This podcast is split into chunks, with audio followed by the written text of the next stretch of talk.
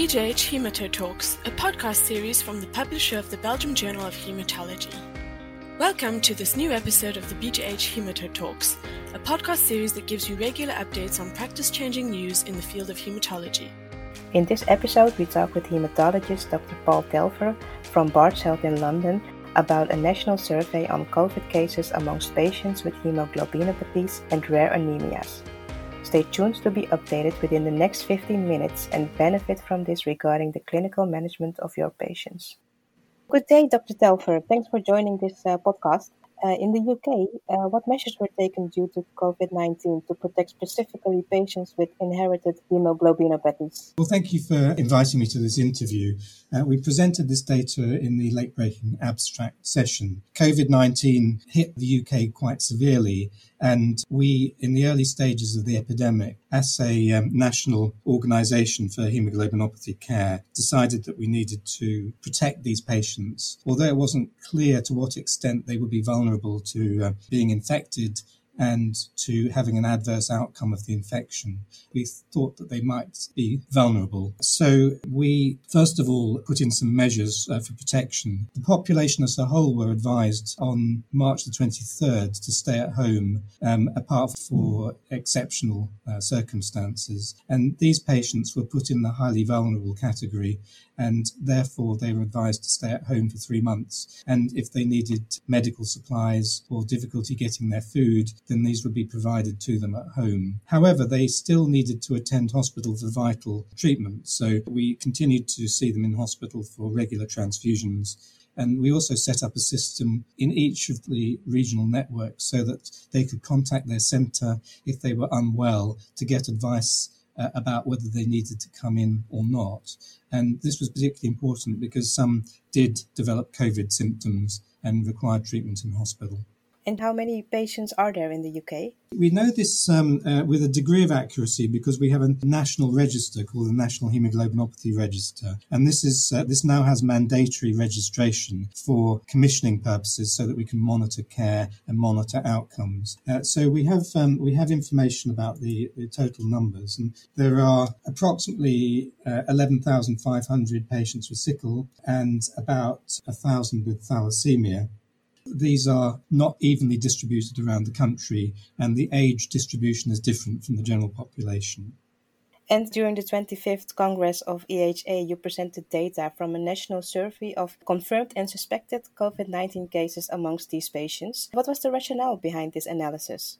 So, we wanted to understand how the epidemic would affect this patient group and whether we needed to adjust the advice about protecting the patients and whether we needed to put any other measures in hand in the healthcare centres to manage them when they got unwell. So basically, we collected cases from each of the regional networks using a standard data collection form and the high level data, anonymized patient data, was collected on a weekly basis and analyzed as a central data collection unit and then presented to the what we call the National Hemoglobinopathy Panel, which is a group of experts representing each of the regional networks, so that we had a national real time view of the evolving epidemic and how it was affecting the patients.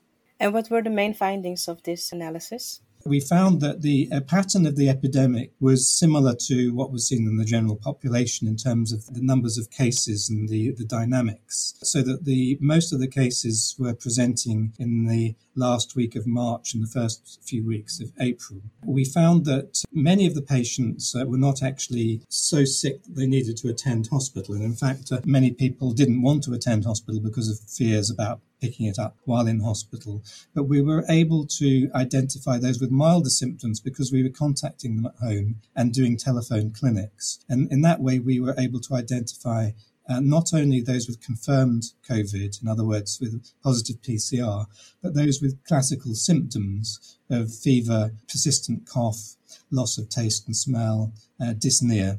And some of these were managed at home and got better at home, and they never had a, a test done because testing was only done on patients that were hospitalized in the first uh, month or so of the epidemic. We found that there were 228 patients around the country up until June the 5th with either confirmed or suspected COVID, the majority of those with sickle cell, 28 with thalassemia, and three with other rare anemias. And so it's predominantly the sickle cell population that were affected. Some were admitted to hospital and there were some, uh, some deaths. But importantly, the children the rate of infection was quite low when expressed as a percentage of the total population of children under the age of 18. And we didn't see any adverse outcomes in those children in terms of death or requiring enhanced respiratory support. We did see some adverse outcomes in the adults and even in the younger age range. So the predominant population of sickle cell is in the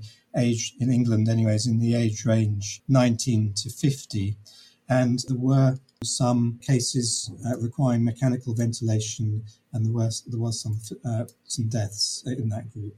So, what can we conclude from these findings? We think that um, the the rate of adverse outcomes uh, in those who are infected. Now we're talking specifically around those with confirmed COVID with a positive PCR, was higher than was expected from figures from the general population. However, that's a tentative conclusion because there are some confounding factors. And we know from the general population that uh, those from the black and Asian ethnic minority groups were more likely to have a severe outcome. Those living in lower socio-economic conditions, those living in and around London, and those in certain professions were at higher risk. And we've not been able to do a multivariate analysis to adjust for those other confounding factors. But the um, tentative conclusion is that the young adults were at increased risk from more severe outcomes with uh, enhanced respiratory support and mortality. And that this group, so the young adults and the more elderly adults with sickle cell, should be managed carefully with regard to lifting of protective precautions, lifting of uh, isolation precautions, and they should be offered new therapies, vaccination as a priority when uh, these become available. Of course, we don't have a vaccine available yet for COVID 19. So, this was a national survey, but of course, it's a pandemic. So, what can other countries learn from this? Uh, although the uh, epidemiology of these conditions uh, varies from country to country, I think uh, there are some similarities in the kind of epidemiology between England and other Western European countries, such as France, the Netherlands, to some extent also Germany and Italy, and other countries now. And uh, I think the, this immigrant population of black um, immigrants may be at increased risk in these countries as well.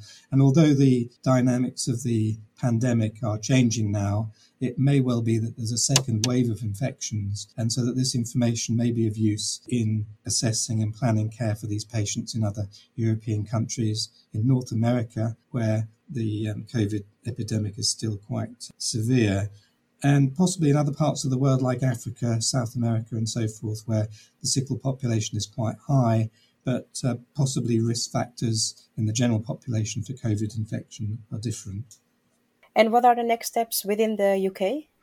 In the UK, the population is gradually becoming uh, unlocked. And uh, I think we, as a national group, will continue our standard care for these patients, but we will continue to monitor uh, for new cases of COVID 19. And we're also planning a more detailed analysis of outcomes and risk factors. And of course, there are many facets to COVID 19 infection and the kind of medical complications, including respiratory disease, coagulopathies, hyperinflammatory states and so forth. And it will be important to see whether these patients are more susceptible to those particular complications. We have been collecting that data, but we haven't presented it in this late breaking abstract. Thanks for your time and uh, thank you very much for this podcast, uh, Dr. Telfer.